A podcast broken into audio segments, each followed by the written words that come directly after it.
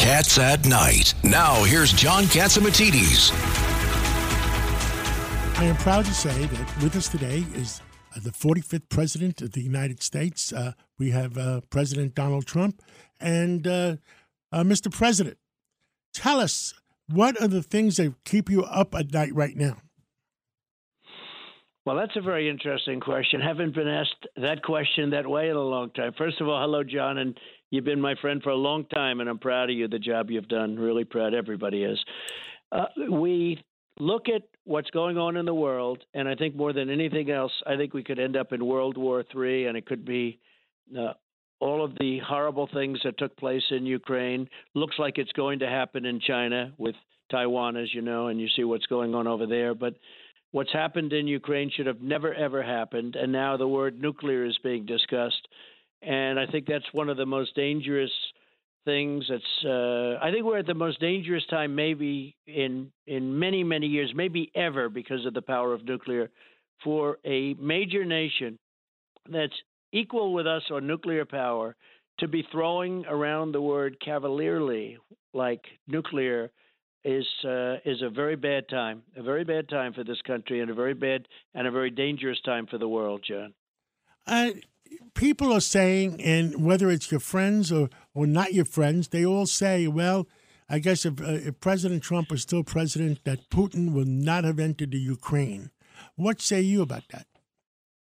It would have never happened that he would have done that. It would have never. Ha- I spoke to him. I got along with him very well. I spoke to him. I understood him. He understood me probably, but I understood him well, and he would have never done it. And he didn't do it, John. You know, four years plus a long campaign. He never did it, and never contemplated doing it at that time. And I think, frankly, with the travesty in Afghanistan, the way we got out, I think he looked at that, and he looked at the leadership, looked at what happened with the military, where we moved our military out first, left 85 billion, John. You know what billion is better than anybody.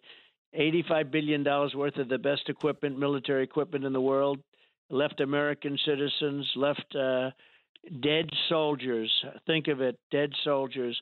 It was such a disaster. I think it was the most embarrassing and horrible moment, just about the most embarrassing moment in the history of our country. I think Putin saw that but he would have never done it. That would have never been a problem. He was not going to go into Ukraine, and he understood the consequences. But now he's there, and you're going to have hundreds of thousands of people die, and and uh, you've already had far greater than the numbers they're broadcasting. When they wipe out cities like they're doing, you're not losing three people. They'll say two people died, and you know nine buildings were knocked down. Two people died. It's much worse than anybody knows, and this is something that would have never happened, John. We talked. Uh, uh, we brought up Afghanistan just now, and and we left uh, eighty-five billion dollars worth of equipment behind. Uh, we left back the uh, our old Air Force base that the Chinese are using now as a base, right. I guess. And uh, it, it, it, doesn't make any sense. It doesn't make any no. sense that this all happened. No. What what say no. you about that? I mean, it's just crazy. I mean, the, the generals themselves uh, they haven't stood up and said this was crazy? It doesn't make sense, John, and a lot of things don't make sense. Uh, inflation doesn't make sense. Totally unnecessary. That was caused by oil. That was caused by energy prices. Now it's caused by everything. Now it's beyond that. But you look at that. Open borders don't make sense, John. I mean, you probably sit there as somebody with great common sense and very smart and you probably looked at that and say it's not possible that somebody could want to do this. We have millions of people pouring into our country. We have no idea where they're from, and many of them come from prisons from lots of other countries. They're prisoners and they're they're hardened, uh, dangerous people, and you know that doesn't make sense. And no voter ID doesn't make sense. I mean, who would think no voter ID? Even the Democrats want voter ID, but they don't want to have voter ID. A lot of things don't make sense, John. But certainly uh, the way we got out, where we took our soldiers out first. And remember, when I was there, 18 months, not one American soldier was killed. And they understand you can't do that. And I'm the one that got it started to get us out because we've been there for 21 years. But to leave Bagram, now Bagram is the base you're talking about, and that's one hour away from the Chinese nuclear plant. That's where they make their nuclear weapons. So they're one hour away in Bagram. And now China, from what I'm hearing, China as either taking it over or will take it over. I wasn't going to keep that for Afghanistan. I was going to keep that because of China. So I would have never given that. That cost billions of dollars many years ago to build a perfect location for us in terms of China, forgetting about Afghanistan. And we gave that up, and now China is occupying it, or at least partially occupying it. Soon they will occupy the whole thing. Largest, most powerful runways in the world. You have to see this place. This was built to stay, and the Chinese have it now. The DEA, you talked about drugs. The DEA has said to me on my show that 140,000 Americans have died in the last 12 months from fentanyl right. being shipped by China through Mexico. Yep. Now, uh, in Vietnam, Korea, and Afghanistan, we only lost. Uh, I mean, it was tragic, but we lost 107,000 over the years. And one year, we lost 140,000. Is that the Chinese art of war? I think what's happened is the number is a lot higher than that. I think it's 250,000, and that doesn't include all the families that are just totally destroyed because of the drugs pouring through the southern border. So, two years ago, when I was president, we had the strongest southern border in the history of our country by far. And we had it down to a trickle. And now it's record setting numbers every week. It gets worse and worse. And that includes human trafficking, that includes drugs. The drugs pouring through the country we had that so far down. It hasn't been like that. It hasn't been that like that for in history. It hasn't been like that.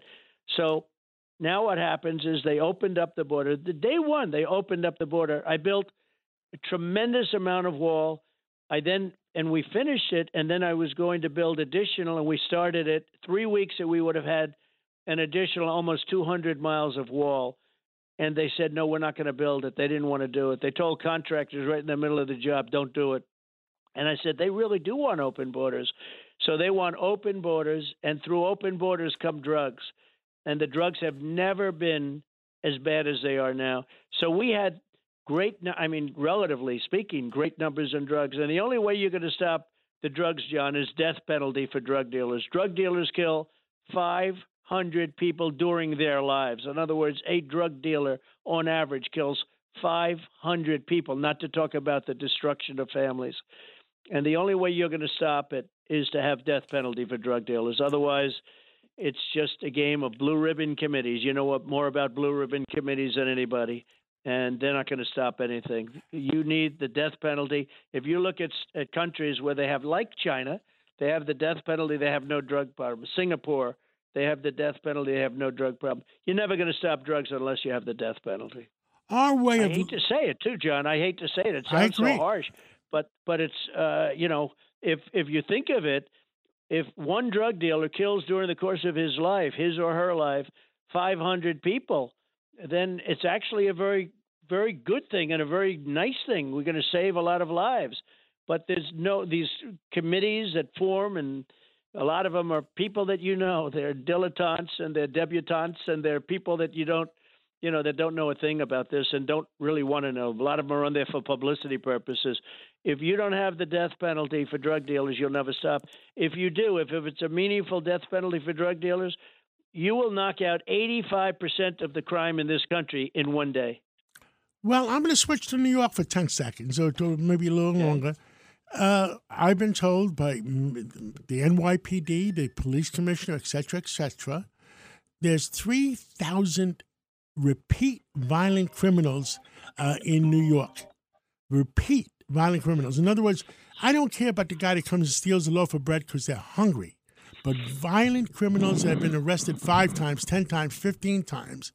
And I, I've said to the people in Albany, why why are we not defending and talking for the eight and a half million New Yorkers that love New York, and we're defending the three thousand repeat violent yeah. criminals? And you're a New Yorker right. all your life. Tell us. I mean, uh, does it make any sense at all? So sad what's happened to New York. New York State. I mean, you look at this Letitia James. She's a disaster. Uh, she spends years going after me uh, that she said, "Oh, I may be misrepresented to banks," which frankly I didn't. And all of her staff, the number of people, and and she goes after me. On by the way, banks that are fully paid, they're totally satisfied, happy. They got their money back. All the money in the and in the meantime, we have murderers going down, walking down the street. It's just horrible. She's a horror show. She's so bad. She doesn't care about violent crime. She doesn't care about anything except trying to use Trump's name to get elected. And she's a disaster, and everybody knows it. She's done a terrible job. But people like her, Letitia James, are causing a tremendous problem in New York. And New York's not the same place. I have so many friends they don't want to go there anymore. And they're leaving New York. You're staying. You're one of the people that are staying, but people are leaving New York by the tens of thousands. And you have a lot of wealthy people leaving New York, and they're the ones that give it the money so that it can function. And if this continues, I don't know what's going to happen to New York, but you go down the streets and you look at the state, and just not New York City, it's all over the state. The crime is just incredible in Democrat run areas. And Letitia James has done absolutely nothing on violent crime. She wants nothing to do with it. I worry. She's a disaster. I worry about our city. I worry about our state. I worry about our country. And uh, the world, we're in deep uh, doo doo. I mean, is the nicest way to say it. Um, we're under attack in so many. They want to change our way of life in America. Right. Our religion is That's under right. attack. Our borders are under attack. Our, our education system. We're number. Our kids are number twenty five or twenty six in the world in education. Who in the world is smart enough to attack us on so many fronts? So I believe it's much more than socialism. I think it's communism. If you look at what's going on in our country and you look at what's happening in some of our in mo- almost all of our Democrat-run cities, uh, virtually all. Look at L.A. Look at Chicago. Look at what's happening in Chicago. Look at New York. Look at what's happening at, at in cities within New York State. I mean, you go up to the various cities in New York State. It's like it's a horror show, and it's uh, there's got to be law and order. It's very simple. There's got to be law and order when you you started off by saying it doesn't make sense these things because from a common sense standpoint, you know, you're a conservative guy, but you're really a person with common sense, and and me too. If people say you conservative, I said I'm common sense. You got to have borders. You have to have this. You have to have that. But if you don't stop what this is like a crime wave. People don't want to go to these cities anymore. They don't want to go to New York. They're afraid to go to a restaurant. Women are afraid to put on jewelry because it's going to be stolen right off their necks. They, I mean, literally, women now. You go to restaurants, they're afraid to wear jewelry, and uh, it's it's so sad what's happened to, you know, places, frankly, like New York and like Chicago, and big big chunks of our city and our beautiful shining cities. These cities that were were the talk of the world are being just decimated. And if it doesn't stop fast, John, it's never you're never going to be able to bring them back. I agree that we are in deep trouble. Um, tell us, you know, we're done. I know you have time constraints. Uh, is the fact that uh, North America, we can produce, and me and you have talked about it, 20, 21 million barrels a day, along with uh, Canada. We're only producing uh, 14, 13, 14, no, together with Canada, 16 maybe. Um, if if North America was opened up to oil, the price of oil will go way down, and there won't right. be and interest rates. There wouldn't be a reason to raise interest rates because the price of oil will go down. That's what was driving everything. Right now, they're raising interest rates to such a degree where they're going to take the whole real estate industry and bankrupt, bankrupt it. And by the way, Russia would stop because it would go down from $100 and even more than that a barrel down to $40. You know, I had it at $40, which was like a perfect number. Oil companies could make money, but they could produce a lot. And people, you know, we were at a dollar eighty-seven. Think of it in cars. I even got it down to a dollar fifty or dollar forty-nine at one point. But we had to save the oil companies too. You know, they have to make something. But we had it down to a dollar eighty-seven. Uh, one of the things I was most proud about, many things, because we did a lot the biggest tax cuts in history, the biggest uh, regulation cuts in history, right to try. You know what right to try is? The medicines, all the medicines that people are terminally ill, they could use them as opposed to not being able to use them because it would have taken five years to approve. But one of the things I was most uh, proud of was we became energy independent for the first time in 74 years. They say 74. I think it's probably ever. But 74 years, we became energy independent, and we were soon going to be energy dominant. We would have been bigger than Russia and Saudi Arabia combined and even much bigger than that. We would have taken care of Europe. We would have had numbers that would have been incredible. And you wouldn't have had a war. You wouldn't have had to talk to Putin because the numbers would not have allowed him to do what he's done. Because at at a hundred dollars a barrel, the money he makes is so enormous he can afford to fight a war that should have never started. Regardless of that, it should have, and it would have never started. So I was very proud of that, John. And you're right. If if we let our like I did, if you did just the exact same policies as I did, you know, one of the things I did, I filled up the uh, national strategic reserves, and first time in 54 years that it was filled up, it was loaded right to the top. He comes in and he starts taking the oil, turning it into gasoline, so that he gets a better number, a little bit lower number for the election. It wasn't meant for that. It was meant for military purposes. It was meant for the security of our country. I had it filled up. I bought 75 million barrels, and you know how much that is. And I got it at a low price because I bought it at just about the low.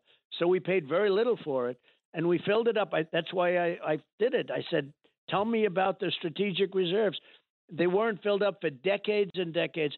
I fill it up, and now you probably read yesterday they're at the lowest point that they've been at for I think over 50 years because he's taken all of what we did, and they're subsidizing because they want to have good numbers for the election. And after the election, John, you know this better than anybody because you you're in that business along with a lot of other businesses. But after the election, John, oil prices are going to skyrocket because you're not going to be able to take it from the strategic reserve. and reserves. he anymore. announced uh, uh, this morning or yesterday that he wants to sell the strategic reserves completely and use the money uh, to um, to subsidize uh, uh, electric energy. That's the craziest thing I've ever heard. And by the way, the electric cars don't go very long. I have friends that bought electric cars. They don't want them because they can only drive for two hours. They, you know, they want to take a trip. They can't stop they don't want to stop and have it charged for four hours. The whole thing is crazy what we're doing. You know, the other thing, we are sitting on top of liquid gold. We have 500 years worth of energy at our feet, and we make it clean and natural gas, which is clean. But we have years, we have we have such a more than anybody else, more than any country. When they go electric, the batteries, China has all of the material that go into the batteries, and we have virtually none of it. So they're taking our advantage of oil and they're moving it to China's advantage so China can have all the electric at once because its earth gives them what you need for a battery. Ours doesn't. We are playing right into their hands. It's the most incredible thing. But just let the market determine. You know, right now we only have like 4% or 3% electric cars. They want to force everybody to have electric cars. And we don't have don't the grid. Far enough. We don't have the grid. We don't have the grid. Uh, President number, Trump. Number one, we don't have the grid. Yeah. You're right about that. We we're at a time. Your uh, your staff told me that you have uh, a few other things to do, but I appreciate the, the call. and the fact is, that we'd love to have you on again because me and you could discuss so many things. It's unbelievable. We could go for a long time, you I and know. I, and uh, you know, hopefully there'll be a time when we can be proud instead of just being talking about how bad things are. But our country's never been in a worse position than it is right now. And just look at the stock market. Tell your listeners to take a good look at their 401ks, which are down in some cases 50% from what they were two years ago. So, you know, it's. Uh, it's very sad to see what's happening to our country. We both love America and we want a better America. Thank you so much for everything you've done and continue to speak out for our country. God bless you and God bless America. Thank you very much, John. Say hello to Margo. Thank you very much.